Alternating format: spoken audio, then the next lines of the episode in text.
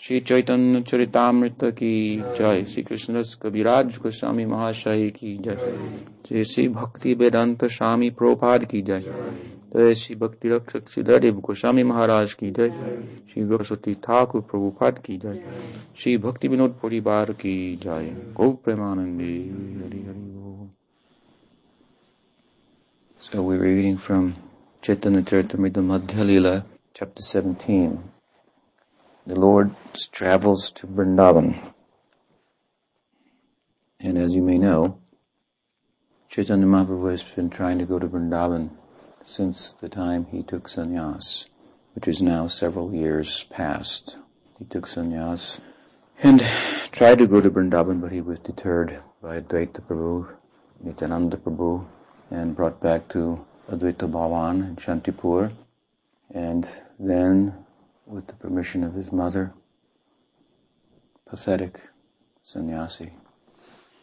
it's very artificial for the Supreme Lord, although he is full in all opulences, one of which is sannyas, renunciation, a very attractive uh, thing to have.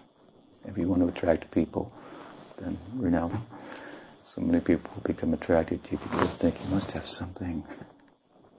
So when the Lord wants to be a renouncer, then no one can be a better renouncer than he. So Chaitanya Mahaprabhu, as you know, is very strict in his sannyas observances. And with regard to that, he wanted to spend some time alone as a typical sannyasi without the botheration of other persons and what they might involve him in. Gramya Katana Shunive told Raghunath Goswami, another great renouncer, disciple of Mahaprabhu. Don't be involved in just village talk, gossip. At the same time, there is a kind of gossip and village talk that Mahaprabhu is very interested in, and that is found in Vrindavan. What the village girls and people are saying behind the scenes, talking and gossiping about what went on in the forest the night before, Mahaprabhu's ear was very keen to hear about that. The affairs of Radha Krishna, Rahulila, Radha Krishna Ratikeli. But that is a very special kind of lawn forest, Vrindavan. We're going to hear a little bit about that. Mahaprabhu is going into the Jharikanda forest in Madhya Pradesh, but his destination is the Vrindavan forest, several hundreds of miles. And naturally he's reminded of Vrindavan when he enters into the Jharikanda forest. And he's done so now, here in this chapter, finally, as I say, after years of attempting to go there, held back by the love and affection of his devotees, which wouldn't allow him to go. The force of their love for keeping him in their company was very powerful, and they, by the force of their love, they came up with so many, so much reasoning as to why he should remain a little longer, wait a few months, and so forth. So there's a connection between love and reasoning. Although it's said love knows no reason, it can also be said love has a reasoning of its own.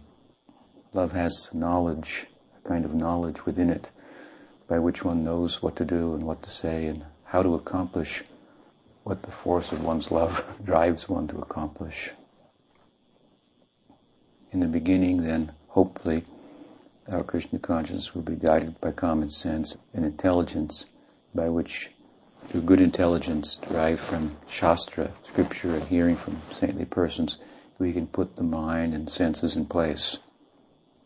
But if we're able to do that successfully in time, then intelligence itself should come to take a back seat as the self comes out and begins to taste the nectar of Krishna consciousness. Then driven by that, another kind of super logic comes to guide our lives. So Mahaprabhu was guided by that super logic and so are his devotees and so all the talks are talks of love and even when they tried to keep Mahaprabhu from his cherished desire of going to Vrindavan, the fact of the matter is that in the company of their loving affection, he's never outside of Vrindavan. So it's all a play drama, lila. And finally they acquiesce and give the Lord permission to go to ostensibly to Vrindavan, but as we know, he's never out of Vrindavan in the first place. So, anyway, he's gone now. He's left. Well, he's about to leave. We were just about to hear that. And so, Kaviraj Krishnadas Goswami Mahashai explains. He says, Puvaratre Jagannath Dekhi Agnalan. So, the night before Puvaratre, Purvaratre, Mahaprabhu saw Dekhi Jagannath and he took the permission of Lord Jagannath for going. So we live in the proximity of or in the, in the place of, as for example here, of the Lord. But uh, we don't think to ask his permission to go here or there. no, it's not just a statue standing of Gaur and Nityananda Prabhu, but he's Gaur and Gaur and Nityananda themselves. I'm just translating a song, Lila Kirtan, of the Vaishnavas now, describing the uh, relationship of Gauridas Pandit and Chaitanya Mahaprabhu and Nityananda Thakur. A very nice song. And in that song, Gauridas Pandit has in his house, Gauri Thakur Pandit Gauri, in the house of Gauridas Pandit, Gauranache, Chaitanya Mahaprabhu is dancing, pire pire, round and round and round, he's dancing wildly. And Nityananda is singing, Nityananda Bole Hari Hari. And Gauridas Pandit says that I want to keep you here in my house. And you cannot leave. This is my statement. And I'm a, Brahmin, so you have to make my words come true. I say you should always stay. You shall always stay here emphatically says, I'm a Brahmas, you have to see that my words come true. This way he reasons lovingly with Chaitanya Mahaprabhu Nityananda Prabhu, you can't leave my house. So then Mahaprabhu says, yes, it's a nice idea, but actually we're here, the, because he had the deity of Gaur and Nityananda. We're here in the form of our deity, and you're worshipping us, and the tattva is, so there's no difference between deity and the Lord. This is a, a rare instance, but two occasions there are in which there was the deity of Mahaprabhu while he was still present. The case of Gauridas Pandit and Vishnupriya Devi. When Mahaprabhu was in Puri, the devotees manifested it, a murti of him, and they brought the murti three times before Vishnupriya Devi, the wife of Chaitanya Mahaprabhu. And one time they brought, she didn't say anything. Second time they brought, she didn't say anything. Third time they brought, improving the, the carving each time. Third time, she pulled her veil across her head. Devanasthi Mahaprabhu was present, seeing the shyness of Vishnu Devi before her beloved. So, then from there, of course, so many deities of Chaitanya Mahaprabhu and Nityananda Prabhu have come to try to console us all bhaktas of Mahaprabhu and Nityananda Prabhu in, in their absence, their present. So Mahaprabhu reasoned like this, and Gauridas Pandit said, of course, no, I want you to stay here. So then he said, all right. So the deities got up and walked out. Then he ran after and said, no, come back. I want you to stay here. And so the Lord said, make up your mind. The deities went back on the altar and then the Lord left. So we should try to develop this kind of relationship with the deity of Chaitanya Mahaprabhu, Nityananda Prabhu. They're very accessible. Mahaprabhu had such relationship with Jagannath. He asked his permission, I'm going to Vrindavan. Naturally, Jagannath Dev gave his permission. and Shesharatre, Utti Prabhu, Chalila, Lukana. So eh, alone, without anyone else, then just toward the end of the night he left. While everyone was still resting. He went alone, of course, because previously when he went to Bengal on his way to Vrindavan, he was advised by Sanatan Prabhu at that time, so many hordes of devotees, thousands of devotees were following Chaitanya Mahaprabhu wherever he went. Nimai Pandit, hometown boy of Nadia, had gone to Puri and taken sannyas. At just 25 years old, he had converted the king of Orissa and the guru of the king first, Bhattacharya Sarvabhauma. And Pratap Rudraj, the king, was a very, very powerful person. He's called Gajapati, Lord of Elephants. He had many elephants. You know, at that time Bengal was ruled by the Muslims.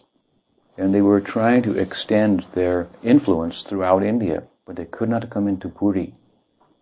The home of Jagannath was so well fortified by the Raj Pratap in his armies. So he was a very powerful person. And his guru, Bhattacharya Sarvabhauma, was a Bengali, and he had gone to Puri, taken the Kshetra sannyasa, vowed to stay in Puri. He was a very senior man. Bhattacharya Sarvabhauma, very sober and senior, well known, very, very wise. He used to counsel and advise young renunciates in Vedanta so that they would become fortified in their position based on good intelligence and logic of sambandha, what's what, what something looks like and what it really is, and so forth. Mahaprabhu, a young boy only, 25, 24 he was actually, 24, 24, he converted to king, and the king's guru, and everybody followed, the whole of Puri. And they're hearing the news, young boy has converted and he's gone to the South India and he's conquered there with his new religion, sweeping the whole nation. And he came back to go to Vrindavan. He came back through Bengal to see his mother. And you can imagine then what the reception was Chaitanya Mahaprabhu. So wherever he went, thousands and thousands and thousands of people were following him. And now he was about to go to Vrindavan, and they were all going to follow him. And Sanatan Prabhu, Sanatan Goswami said, it is not a good idea to go to Vrindavan with a huge crowd of people. So Sanatan Goswami was a very wise minister, so he knew the, the political situation in the land. So his advice to Mahaprabhu was both external and internal, an excellent counselor. Sanatan Prabhu was so, in later years, when he came to reside in Vrindavan, he was so wise in every field that people would come to him over disputes, not only over big theological issues and so forth, which he would give the answers to, but over common differences and disputes, and he would give wonderful answers to the villagers, and they all loved him like a grandfather. The affection of Braj for Sanatan Goswami was so great that if he came in one of the villages of the Braj, walking, such a respectable person. From a material point of view, he had such education from a Gaur Saraswat Brahmana family, knew seven, eight languages. He had served in the government in Bengal as a minister to the, the governor, was like a senator in power and influence, or like a governor of California. Very, he was very uh, well acquainted with worldly dealings and culture and, and so forth, and spiritually, unlimitedly qualified. And when he would come into the village, the affection for him was so strong in Braj that when people saw him, they would run up to him, children, elders, and although they should have paid their pranam, dandavat pranam, falling on the ground before such a respectable person, the dealings between them were so affectionate that they didn't pay their obeisance. They just ran up to touch him, to have his company, like you would meet your grandfather, wise grandfather who has always been very kind to you. So Sanatana Goswami advised Mahaprabhu both externally and internally. He said, don't go with a big crowd because the Muslims had influence in that area in Vrindavan. To come in with a huge crowd of people would look like you're coming in with an army to cause a civil disobedience or disturbance. They would not be wise. And spiritually speaking, better to go to Vrindavan very humbly. That's sort of the idea. Whereas a devotee will go hoping to have a place there, not with your shoes on. I'm here. Like that. no. So Mahaprabhu took his advice, and now, at that time he didn't go, but when he came back to Bengal, second time in his attempt to go to Vrindavan, which is now, remembering the advice of Sanatana, he left in the middle of the night. And then, what is the plight of those who remain behind? Prato kale bhaktagan prabhuna dekiya. So at that time, then the the devotees, they didn't see Mahaprabhu when they woke up in the morning. Anveshana kori phire vyakulahana. And so they looked everywhere for him, searching for him in great anxiety. Imagine, as I say, their plight. Mahaprabhu had disappeared in their midst, gone. He was fully affectionate to them, but fully renounced at the same time. So, Sarup Gosai Sabhai Golet Nibaran. So Swarup Damodar Goswami, he stopped everybody. He knew. He knew in his heart, he knew in his mind, Mahaprabhu has gone. There's no question looking for him here now. He's, he's gone. Hours ago, he's taken off barefoot He didn't go alone entirely because there was a negotiation, final negotiation between Mahaprabhu and Rai Ramananda, Swarup Damodar. He said, I won't go without your permission, but I really want to go. I said, all right, we'll give you our permission, but with one condition. You don't go alone entirely. You must bring someone with you. Someone who will assist you along the way. Carry your kamandalu, your water pot, while you chant on your beads. Someone who will gather some roots and herbs and fruits, leaves to make your lunch. Some assistant. Mahaprabhu said, I cannot take any one of you with me because then others will feel bad. So if you can find somebody who's very controlled and peaceful, not like Hal Das, who you sent with me to South India, and I had to rescue from the gypsies. Don't give me someone like that. But very peaceful person, then, then I will accept. So Swarup Damodar said, yes, there's one Balabhadra Bhattacharya. He loves you very much. He's very peaceful, very quiet and self-controlled. You take him and one other assistant. Mahaprabhu agreed. So he's gone with the two of them. Everyone else left behind. Devotees all looking for him in Swarup Damodar. He understands Mahaprabhu has gone. Swarup is, of course, the leader amongst the bhaktas, the secretary of Mahaprabhu. He's described in Chaitanya Charitamrita as the other self of Chaitanya Mahaprabhu, the very Swarup, the very nature of Chaitanya Mahaprabhu manifest. Mahaprabhu is Krishna Antar Krishna Bahir Gauram, but he has the bhava, the sentiment of Radha. And Swarup Damodar is the, the fast friend of Radha, Lalita Sakhi, in Chaitanya Mahaprabhu Lila, Gaur Lila. So she knows everything, the mood of her mistress, Radhika. So Swarup Damodar, he's the leader, he could understand. Mahaprabhu has gone. He always stopped them. Don't bother to look any further. Nivritahano rahe shobe jani Prabhu Ramana. So everybody else, then, in their minds, they understood Mahaprabhu has, has gone. Prasida Patta Chari Prabhu Upapate Cholila. So he didn't take the main road. He took the back road. Like we live here on the back roads. He took the back roads. Kotak Dahine, and on his one side was Katak and Koribane Praveshila. He kept on the right, Katak, and to the left was the Jharikanda, and he entered into the forest near John Bonnet, so it was a very solitary forest. No one was around. Near John Bonnet Chale, Prabhu, Krishna Namrana. So he entered the forest, this quiet forest of where no people were, the idea, chanting the holy name of Krishna. Hasti Vyagre Pata Chade Prabhura Dekiya. And there he saw along the path Hasti Vyagra, elephants and tigers. This is the real jungle. So big wild animals. This is in Madhya Pradesh and quite a long distance Mahaprabhu went through the jungle. From Mayapur, Navadvip, through the jungle to Benares, and then outside from Benares, the other side, the rest of the distance to Vrindavan. So long distance he traveled in the jungle. Pale Pale Vyagra Hasti Gundara Sukuragan. So he saw elephants and there were rhinoceroses and wild boars. Tarum Modye Aveshi Prabhu Korilogaman. And he went right through the middle of them, absorbed in ecstatic love. And Deki Bhattacharya Mone Hai Mahabhai so Bhattacharya, Balabhadra Bhattacharya, he was scared.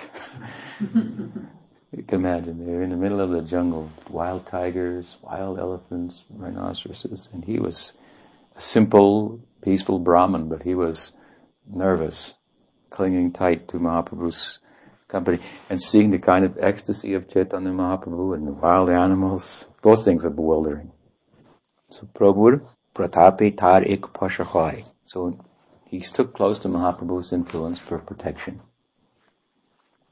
Ek din pote vyagra kuriyache shayan.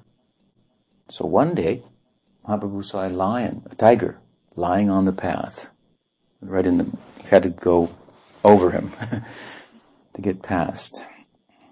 Aveshe Tara Goye Prabhura Lagila Charan. So Mahaprabhu touched him with his feet. Prabhu kahe. The Lord said, Krishna kahe. Vyagro Utila. Mahaprabhu said, chant Krishna. And the tiger got up. Krishna Krishna kahe. Vyagra. Nachite Lagila. And he began to chant Krishna Krishna and dance. now you, maybe when you were kids, I don't know, maybe it doesn't happen that much anymore. When I was kids, then it was a big thing if the circus came to town. It's a long time ago. I don't know, maybe you all went too, but that was the Barnum and Bailey's, I think it was circus, came to town. And so we would go. And then they would sometimes have dancing tigers. So you can know that it's possible to get a tiger to dance. But they, they have to go through quite a bit of training to mm. get those tigers in the circus to dance. They have to starve them and beat them. And then when they're very, very demoralized and actually afraid of the trainer, then they throw them some scraps. And then they come out and they eat a little bit. In this way, gradually they train them by beating them and just throwing them a scrap. And this is how we should deal with the tiger of our mind, like that. We should beat him. Whenever he comes out to growl, you beat him and then starve him. Don't feed him. He feeds on the thoughts of sense indulgence. And if the mind is feeding on that, well then you'll be consumed by that. So you starve the mind and you beat the mind and gradually, gradually, this is yoga, you, you train the mind. And then you can get the mind to dance. Dvarnitai Chaitanya bole,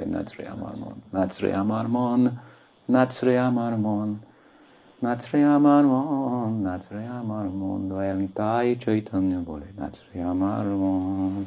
The devotees sing like this, Oh my mind, dance, my mind, dance. Nitai Chaitanya Bole Natsri Amarman. Sing the, about Doyal Nitai Chaitanya, the merciful Gaur Nityananda. Thinking of their mercy, you should dance, dance, become happy. So Mahaprabhu dancing, wandering through the jungle, and causing the tigers to dance, not in the way that the circus trainers do, just by saying, chant Krishna, touching him with his feet, chant Krishna. So this tells us many, many things.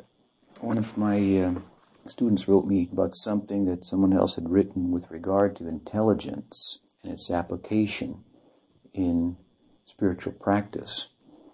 And their emphasis was that you had to be intelligent to progress in Krishna consciousness. And you had to have a lot of logic and reasoning and so forth. And without this, you would just remain a neophyte.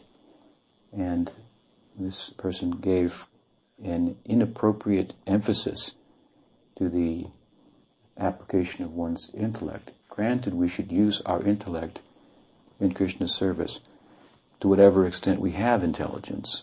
Intelligence is of different degrees and different shades also, different qualities. Our intelligence is in Rajagun, Sattvagun, Tamagun, mixture, and so forth.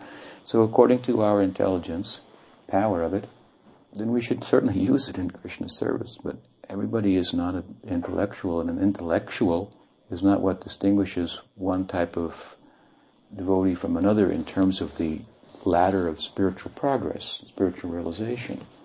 Intelligence is mundane, cannot even reveal the soul, or to speak of God, because it's inferior in constitution to both. So it doesn't require that you have intelligence a certain amount to become Krishna conscious. This person was saying that, well, that you have to have logic and reasoning in order to hear from the scriptures and understand them.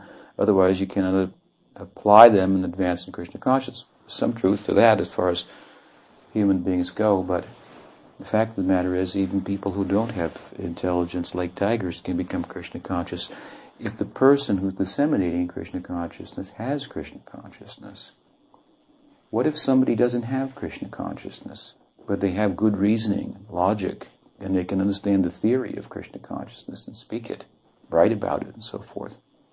Will that help us become Krishna conscious? That will only go as far as our intellect, but it won't touch our soul.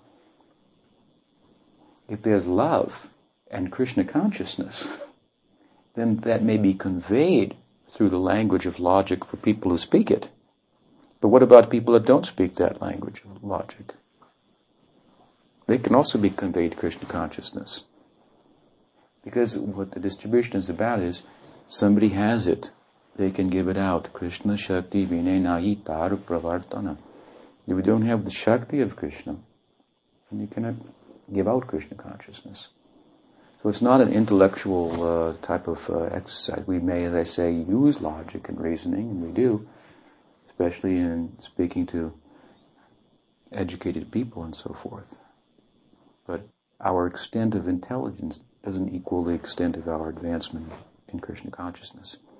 Fellow wanted to say that this is an interesting point that in Sri Krishna Samhita, Bhaktivinoda Thakur has talked about Kanishtadikari, Madhyamadikari. And he talks about the Madhyamadikari as a person who is a broad-minded intellectual, and the Kanishtadikari as one who's not broad-minded, kind of takes the scripture li- literally and so forth. But the important thing to notice, in that book, in that particular book, Bhaktivinoda Thakur is not talking about Kanishtadikari and Madhyamadikari that Rupa Goswami is talking about. He's using the terms differently. He's saying in the world there are two types of people. One who's kind of this broad-minded intellectual, another person who's a little bit more um, as a kind of a fundamentalist take on things. So it's a kind of a mindset. And he says the broad-minded people, it's easier for them to take Krishna consciousness than the dogmatic people, the type, the fundamentalist type of mindset. But he's not talking about eligibility or level of realization within Krishna consciousness. It's a little confusing because the same terms, Kanishtadikari, Madhyamadikari, Uttamadikari, are used by Rupa Goswami in a different context. What I'm saying is that if you're not a broad-minded intellectual, you may still be a Madhyamadikari. Because Madhyamadikari, while it does involve fully engaging one's intelligence. This is the idea of madhyam. Madhyam means, if we say madhyam begins at nishta. Nishta means fixed. One's fixed in his or her practice. That requires that the intelligence is fully operative in the sense of being convinced that my highest prospect lies in Krishna conscious practice, such that in spite of the turbulence of the mind and the world that tries to distract me, I don't allow it to. So I'm holding my position there in my practice based on intelligence. And that doesn't mean that you read Erich Fromm or Shakespeare or you're a literature or a scientist or you're up to date with the social trends of the world and, and all such things. In fact, you could be very uninformed about such things, make statements that would appear that you are very uninformed about those things, and still be fully absorbed in Krishna consciousness in the stage of nishta. Of course, if you get other information, then you would alter your responses and so forth. And conversely, you could have read Shakespeare and who knows what else, and so many scriptures for that matter, and be theoretically well informed, but not be fixed in your bhajan. So we should understand the spiritual life is functioning on a different plane. Our spiritual growth is going on regardless of or in spite of whatever's going on with our physical, mental, and intellectual self. And it can be conveyed by those who have it. Prabhupada had, for example, great love of Krishna, so people were very much influenced by him, by the power of his love and affection in the background behind his speaking. And here's another example. Mahaprabhu had the kind of love of God that just by kicking a tiger, the tiger would, and saying, chant Krishna, he would chant and dance. This is a great uh, miracle. Lochan says, Pashu Paki Dure Pashana Vidare Shuniyara.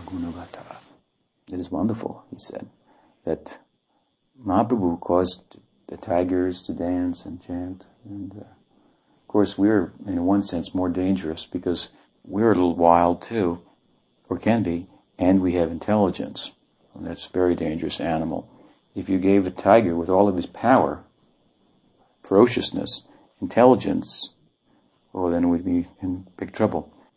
Once Prabhupada went to the zoo in San Diego, the famous San Diego, I think, famous zoo, and uh, so devotees took him to the zoo. And seeing the different animals, and there was one lion in the cage, growling. And one of the sannyasis with Prabhupada took a stone and threw it at him to get him to growl more. And Prabhupada said, don't do that. He's the king of the jungle.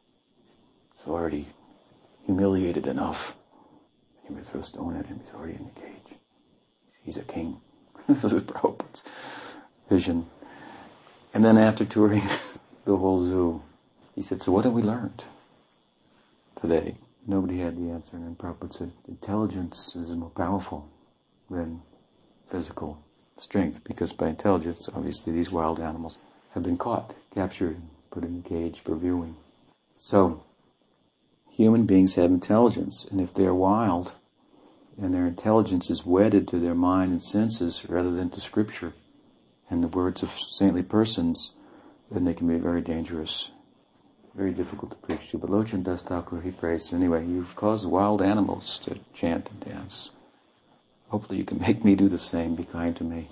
And Prabhupada used to say regarding that, well, and so at least we ought to be able to make human beings chant. But then, as I say, we might reason it's harder. But he was successful at that, so Prabhupada was uh, extraordinary as well.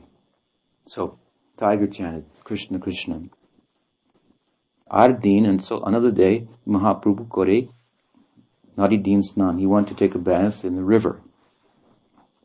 Matta Hasti Duti, Oila, Korite, Jalpan. There's at that time then a herd of wild elephants came for drinking in the same river.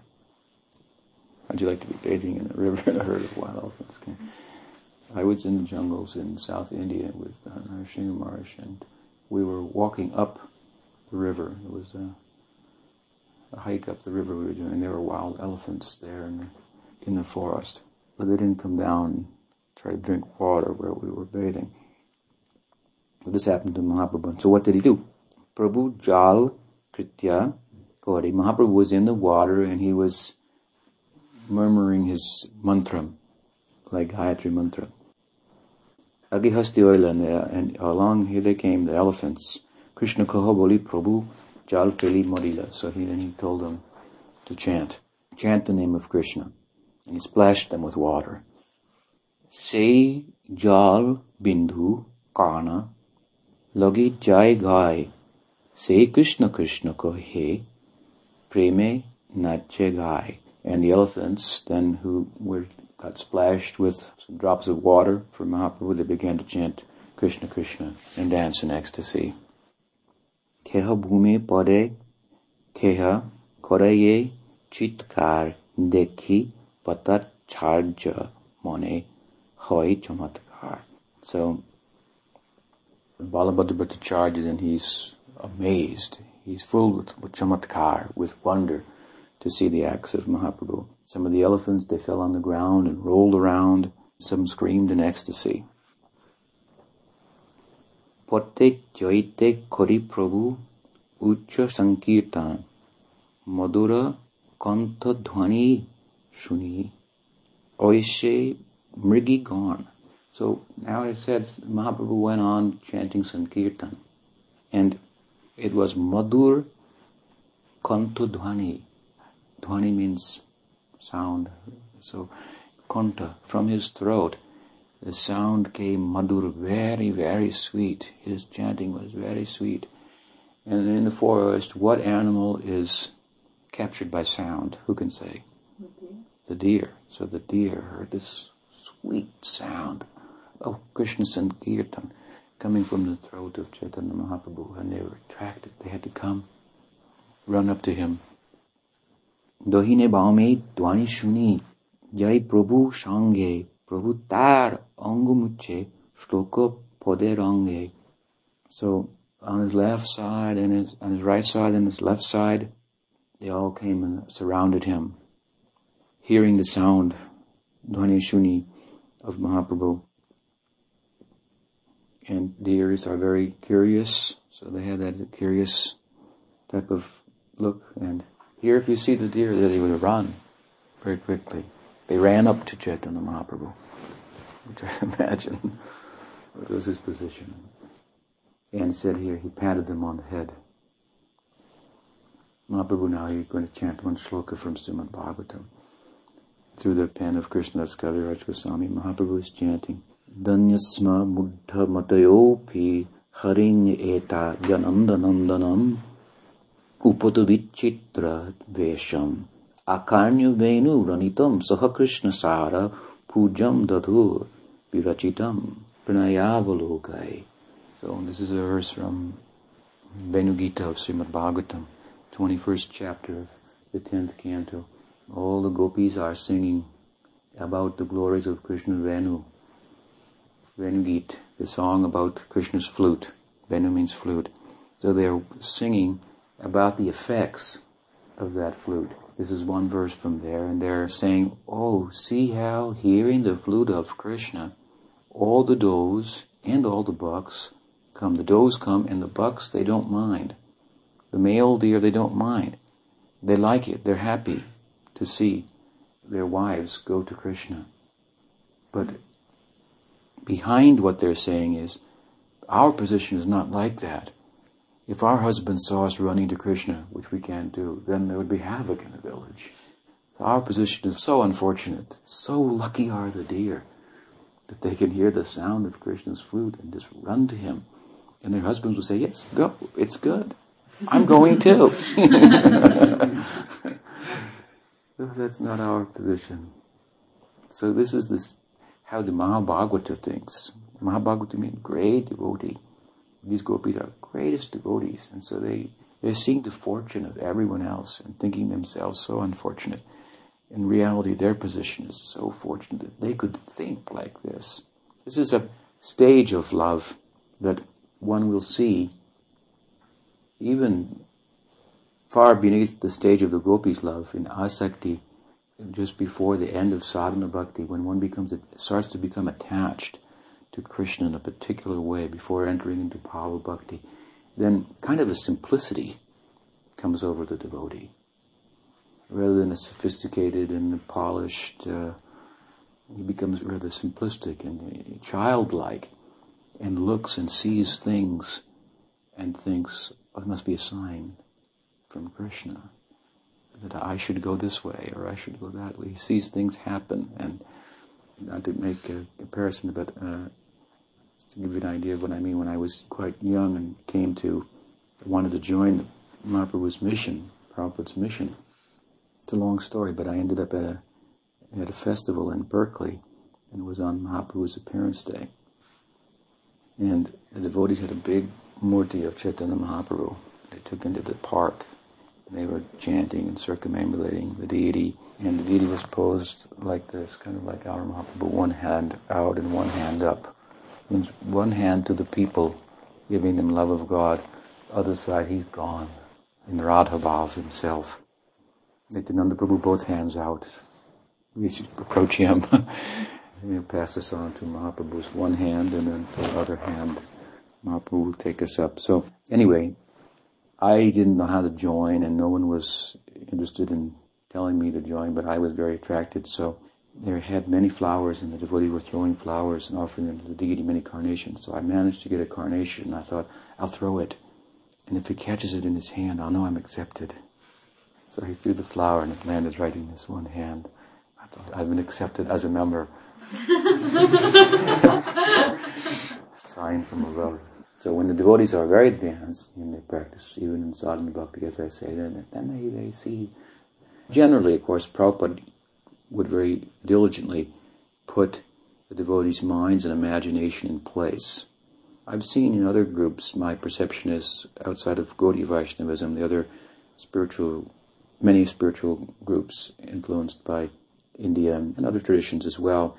I've seen a tendency where the the group or the teacher seems to kind of encourage people in such a way that their imagination has a greater part in their practice. And Prabhupada was very keen on not allowing that to happen. Classic example is that story where the devotee said he was chanting, and he said, Prabhupada, every time I chant, a blue light comes and surrounds me. and Prabhupada said, keep chanting, it'll go away. so somebody else would have said, yes, yes, that's the aura of Krishna. Very good. But the Prabhupada was not like that. So that may come, uh, but uh, that's a ways away. And it won't come like that. but certainly Krishna will come to you. That, that's true if you chant Hare Krishna. But better not to imagine that something more is happening than what it is. If you could say, Prabhupada, I was chanting, and all these desires came to my mind that I had. It's very good. You're supposed to deal with those. Then. That's the message. Chaitandapanamarjanam. First stage of the chanting, the heart will become cleansed. So, so many things that are in the heart that uh, aren't favorable to our practice, they'll come to the surface and we'll say, oh, I have to deal with that now to make progress. Before we're told, don't remain materially attached while chanting the holy name. That's one of the offenses. It means you chant, the name will come and take you and show you, you're like this. I want you to be like this. And then you have to go, oh, I have to change. How difficult. But that's what spiritual life's about. I have to change. We want a spiritual body. We want such transformations of ecstasy like are described in the scripture. But we are not even willing to bend our body and in humility and dandavat like Mahaprabhu has asked, Trinadapi sunichena, tarorapi sahishnuna. We have to change in, in, in, a radical way. We want to be happy without any limit. And the Vedic message is, yes, it's possible. Sridhar Maharaj used to say, Om, there's a great affirmation. It's possible, but you want to be happy unlimitedly. It's possible. Om. And then thousands of verses after that. How to do that. How do you have to change? You can have that, but you just have to change a little bit. But it's at the core of your very being that you have to change. So it seems dramatic. And it is. We should reason like that. I want unlimited happiness. How long have I wanted that? Forever? How close have I gotten? Not very far. Maybe I'm going about it in the wrong way. Maybe I should change something. So then we factor the chanting into our life. Good idea theoretically. But then still no change comes. So we have to think, how am I chanting? With what spirit? And, and while I'm chanting, is anything coming to light? Are those things that are blocking me from going forward coming to mind? And if so, am I retiring them? If not, then I'm hanging on. That means hanging on to the bodily conception of life in spite of fearing so many things. So Krishna Nam will come and take us. Say, I'm over here, and you're over there. You have to come this side. So with some courage, from good sangha, from good company, then feeling, you can feel. He's stretching his hand, the sadhu is stretching his hand. Grab on. Come to the side. So, so many things will come, but not in an imaginary way, in a real way, if we apply ourselves sincerely. It's very simple, actually, this Bhakti Yoga. Prabhupada once asked, what about Bhakti Yoga? He said, Bhakti Yoga? And we simply cry, oh my dear Krishna, please help me. That's yoga. That's all. This is the heart of that, of yoga. So sincerely, truth attracts truth. Like attracts like. So be honest we want to find a sadhu, look for an honest person. Look for an honest person. Bhakti Saraswati Thakur used to say, don't try to be a great devotee, be a good devotee. That's a big thing.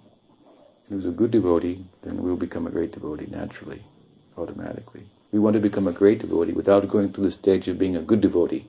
This is the problem. So the gopis are great, great, great devotees. And everything they saw, they thought of the fortunate. How fortunate everything else is. The way in which it responds to Krishna and has freedom to interact with him, and our position is so unfortunate. We don't have love for Krishna. We cannot interact freely with Krishna. This is our plight. So their own sentiment, their own power, their own feeling, they're extending onto others. It's said in Bhagavatam, one thinks others to be like himself. So we should be thoughtful about the faults we find in others. They may stick out, in others because they actually have some standing within our own selves. The gopis had no faults. They had only love of Krishna. So they saw everyone else as loving Krishna. The beginning devotee, he thinks, I'm a devotee. And there are so many demons out there.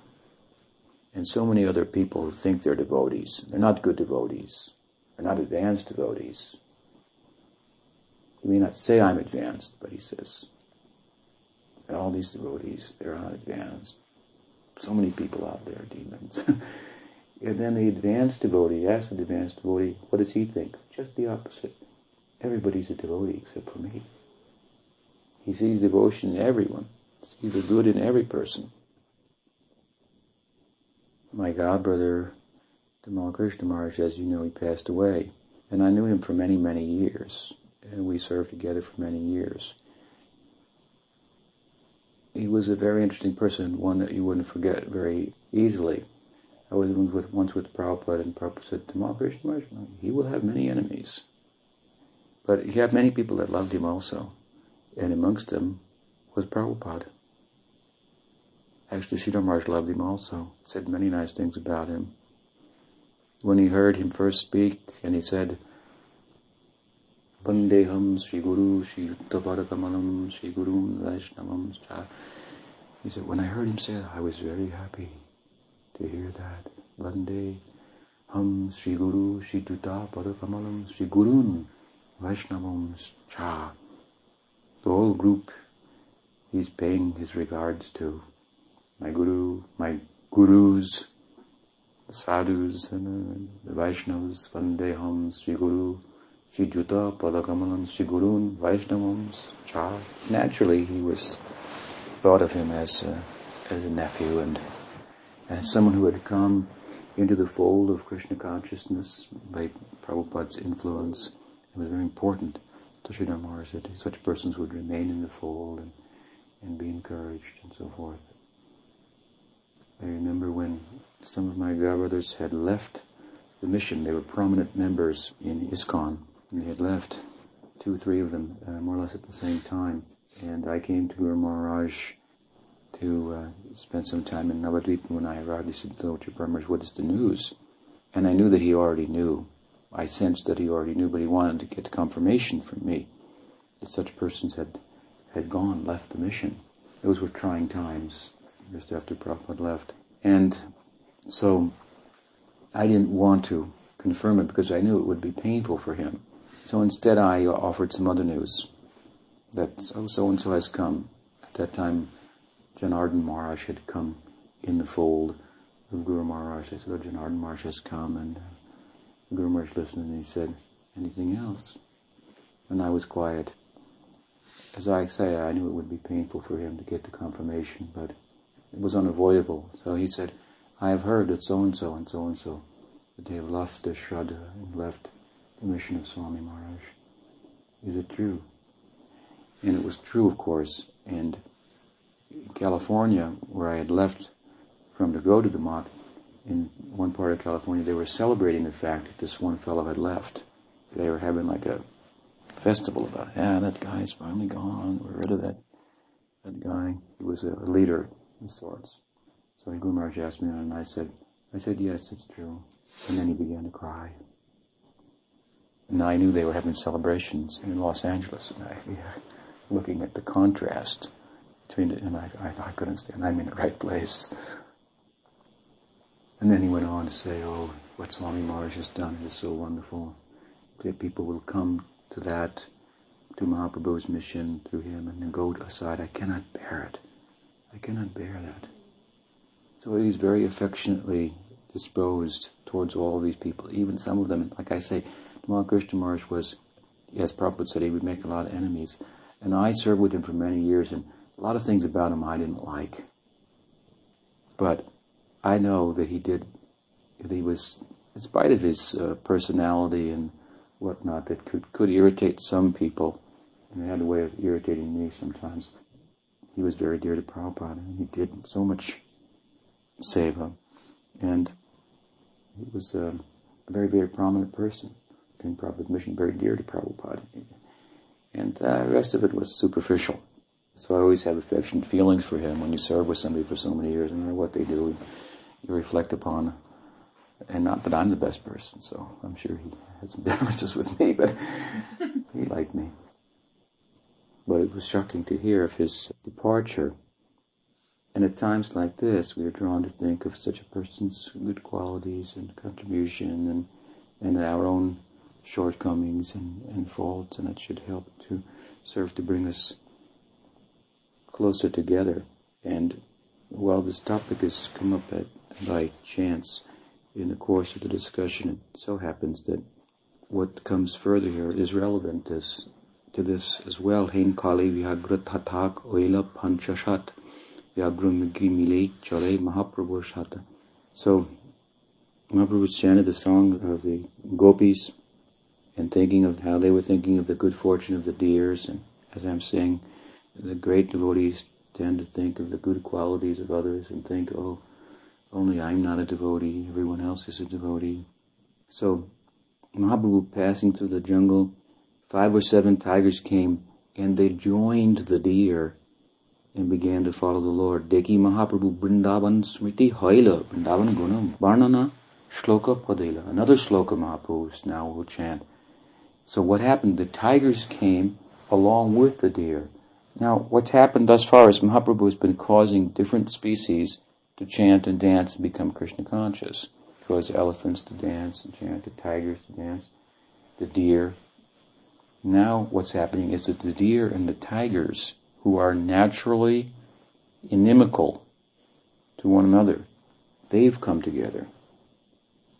And so Vrindavan Smriti Haila. Mahaprabhu is reminded of Vrindavan. So this is what Vrindavan is about. And there's a sloka here he's going to cite now. Sukadev Goswami sang this poem in the 13th chapter of Bhagavatam's 10th canto, Brahma Vimohana Lila. Brahma was bewildered by Krishna.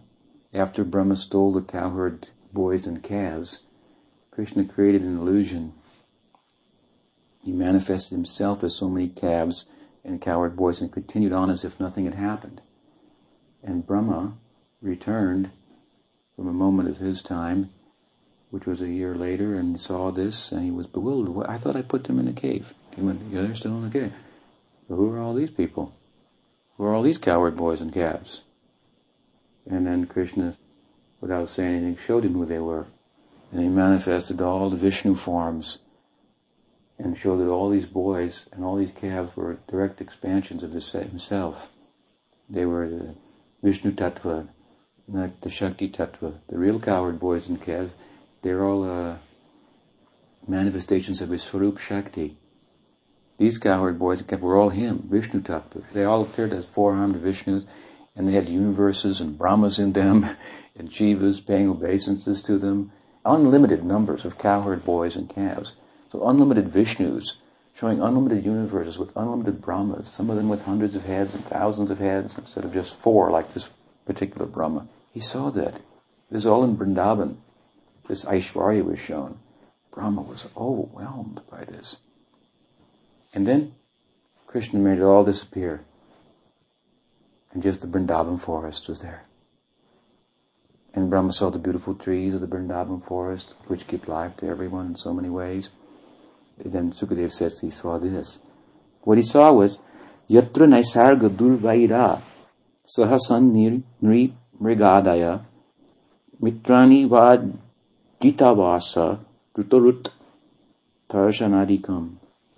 He saw that all the animals who are naturally inimical towards one another living harmoniously, the tigers and the deers, living harmoniously and happily together. There was no hunger, no thirst there, and human beings and wild animals, they all lived together in transcendental friendship. And Krishna is mentioned in this verse by the name Ajita. Ajita. So Brahma saw this. And this verse describes what is Vrindavan. It's this type of when the walls all break down and and you stop seeing things through the lens of your mind, which causes you to think, I and mine, that's his, this is mine, this belongs to me, these are my friends, these are my enemies. This is all seeing the world through the lens of the mind. If we can take those mental glasses off and see through the soul, then we see the common ground that we all stand on. Krishna consciousness is for that.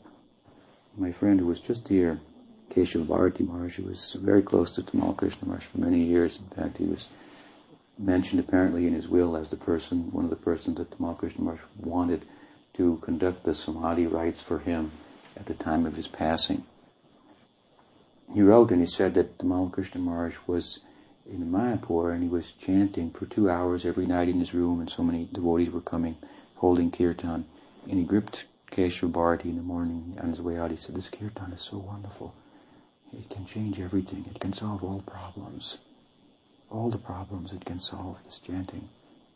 This is how he was thinking when he left Mayapur, just one, two hours before he left the world, very excited about the power of Krishna Nam.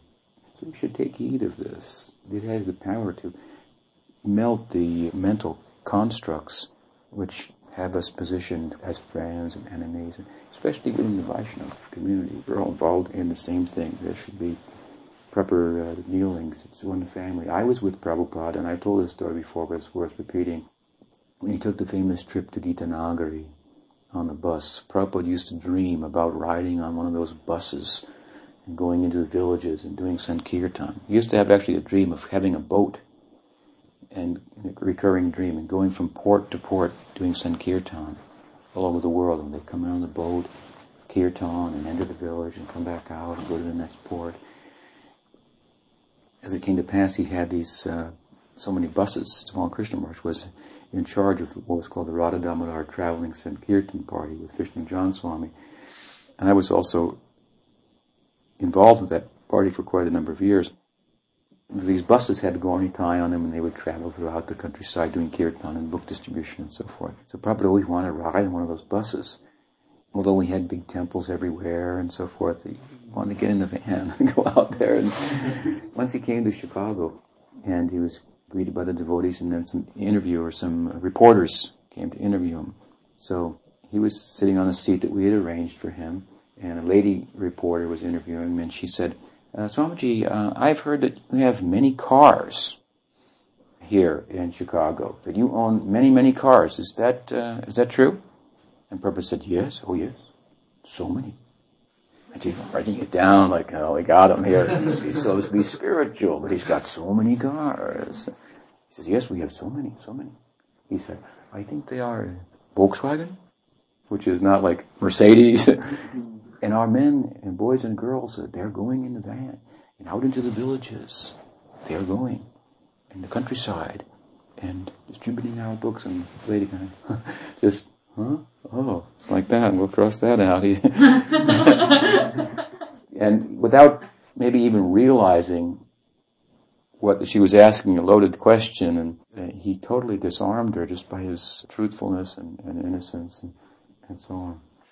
So anyway, Prabhupada got the chance to ride on one of his buses. We arranged for him to go from the New York temple to the Gitanagari farm in Pennsylvania, which is a couple hours ride, several hours ride, maybe three, four hours. We rode on the bus, and Prabhupada chanted for Gaura Nitai, and some prasad was offered, and then Prabhupada took rest, and I watched him the whole time, taking rest, and he was resting, and his beats just moving, and resting.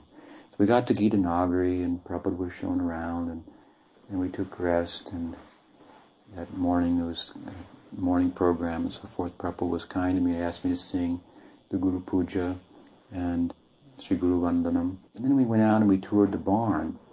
And we had many cows there. And while we were in the barn, suddenly a mouse ran. We were all just standing and a mouse ran and and stopped, kind of looked at Prabhupada and went about his business. And Prabhupada looked with big eyes and he said, just see, this is Vrindavan. There are the cows and the calves. There are the adults and the children. And when there is a dog, there is a cat, and there is a mouse, all living harmoniously mm. together. This is Vrindavan. That's what he said. Next morning we went to New York, back on the bus, and I was right behind Prabhupada as we got on the bus, and he turned around to me and he said, Did you see it? I didn't know what to say. And he said, there was the cat and the mouse and the dog, and the children and the adults and the cows and the calves all living together. This is Vrindavan. I just went, yeah. yes, Prabhupada. We got on the bus, and I sat behind Prabhupada. He turned around to me again. He said, Did you see it? Like that. And I said, Yes, Prabhupada. I'm seeing you. That is Vrindavan. That is Vrindavan. So this actually is the verse that he was referring to, thinking of. Mahaprabhu has chanted it here. So this is Vrindavan. It's a place to go, no doubt, but it's in the heart, beyond the mind, where everyone has something in common and affectionate dealings with one another, which is only possible. Krishna is in the center. So Mahaprabhu is so much bringing Krishna in the center. He is Krishna. Here he is in the forest, bringing everyone to the center of their being. Bhakti is actually, in a sense, latent or inherent in the heart, in as much as everyone has a propensity for love. So it's not artificial. Like knowledge is a very superficial thing. Love that is based in the heart. The soul, by its nature, is a dedicating unit of consciousness. It has dedication at its foundation, its being. Therefore, bhakti is natural. It's just directing the dedication to the proper center. And when that's done, then all harmonious living, even amongst those who are inimical, like God brothers. that kind of thing. Krishna Krishna kaha kori prabhu dobe balila Krishna kohi vyagra mrita nachite lagila. Uh, so when Mahaprabhu said chant Krishna Krishna, the tigers and deer began to chant Krishna and dance. Nachi kunde vyagra gan mrigi gan sange balabhadra bata chariteki apurva. Balabhadra is absolutely struck with wonder, seeing the tigers and the deers jumping and dancing. Vyagra migra anyonye kore alingan, muke muka diya kore anyonye kumban. They kissed one another. the deers kissed the tigers. Indeed, the deers and tigers began to embrace one another, and touching mouths, they began to kiss. Kotuk dekiya Prabhu hasite lagila. Ta sabake tahon chari agi chari gela. When Mahaprabhu saw all this fun, he began to smile and laugh, and finally he left the animals and continued on his way. So now Mahaprabhu is leaving the forest. We'll hear tomorrow how he comes into the villages, to the people, and how he will affect them. So, in this way, we should uh, remember Mahaprabhu's pastimes and live in Vrindavan. Any question? Maharaj, how can we understand, how can we uh, conceive uh, Krishna's protection when we think about violent uh, death or violent accident? Mm. When we think about Krishna Goswami Maharaj, who is obviously a prominent Vaishnava, a great devotee. Mm-hmm. well, um, someone might wonder that how could a important devotee die in a, such an unexpected and out of the ordinary way, which is kind of your question. And I think what's important is that the particular nature, for example, of Maharaj's departure should not color in our vision his whole life, but his whole life should color the nature of his departure. Krishna is the Supreme Personality of Godhead, right? You're sure about that. His life was divine. He left the world by being shot in the foot with an arrow by hunter. Now, we can say, well, he must be mundane then. He just died from an arrow in the foot shot accidentally by Hunter. Hunter thought he was a was something else and shot him. So we can dismiss everything else about Krishna on account of that, or we can think there must be some other way of thinking about that because it doesn't match up with everything else in Krishna's life. And that's the, the latter is the proper way to to think about it. And of course, the acharyas have, and they've written about it and explained how Krishna arranged like this and, and so on and so forth. But ostensibly, you wouldn't have expected that Krishna would leave the world like that. There's a mystery about Mahaprabhu's departure. Devotees say different things. But there are people who are non-devotees who've done research and say things about his departure that would make his departure seem outside of the protection of Krishna, let's say.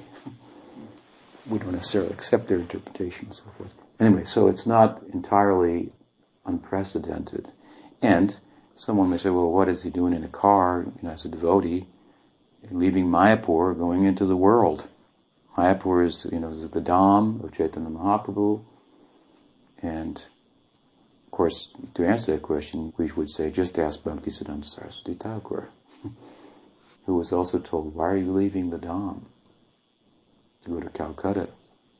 You're going into the zone of Maya instead of staying in the Dham. His answer was to bring the Dham to Calcutta. And in the driving in the motor car, he started all these things. So he left on his, no doubt, thinking of spreading Krishna consciousness. That's what happens when they leave Mayapur. The devotees, they're all enthusiastic for some preaching campaign and so forth. And he left in the Dham on his way for preaching.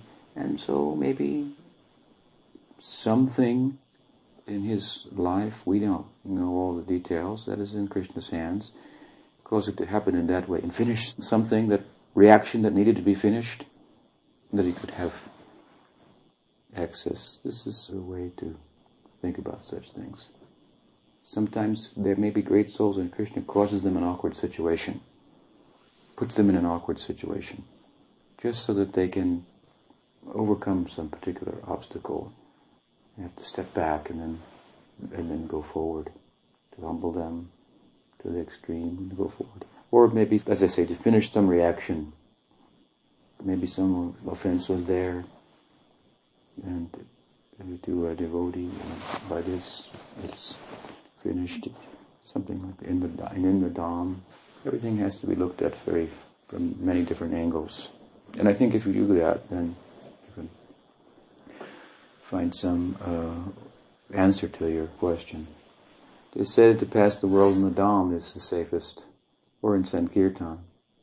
Prabhupada once asked Guru Maharaj when he was, uh, Sridhar he was in, uh, in the States and he had had, um, had been hospitalized actually with a heart condition.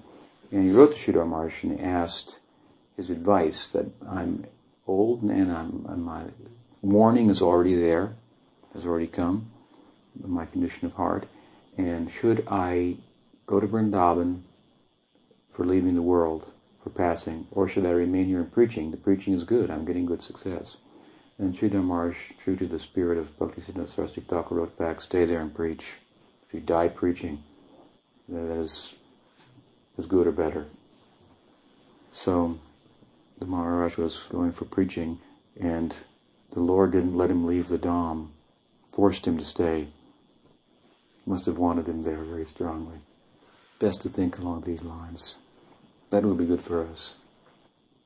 Try to develop this tendency to find the good in, in everything. That will only help us. That cannot hurt us. We'll never lose by that.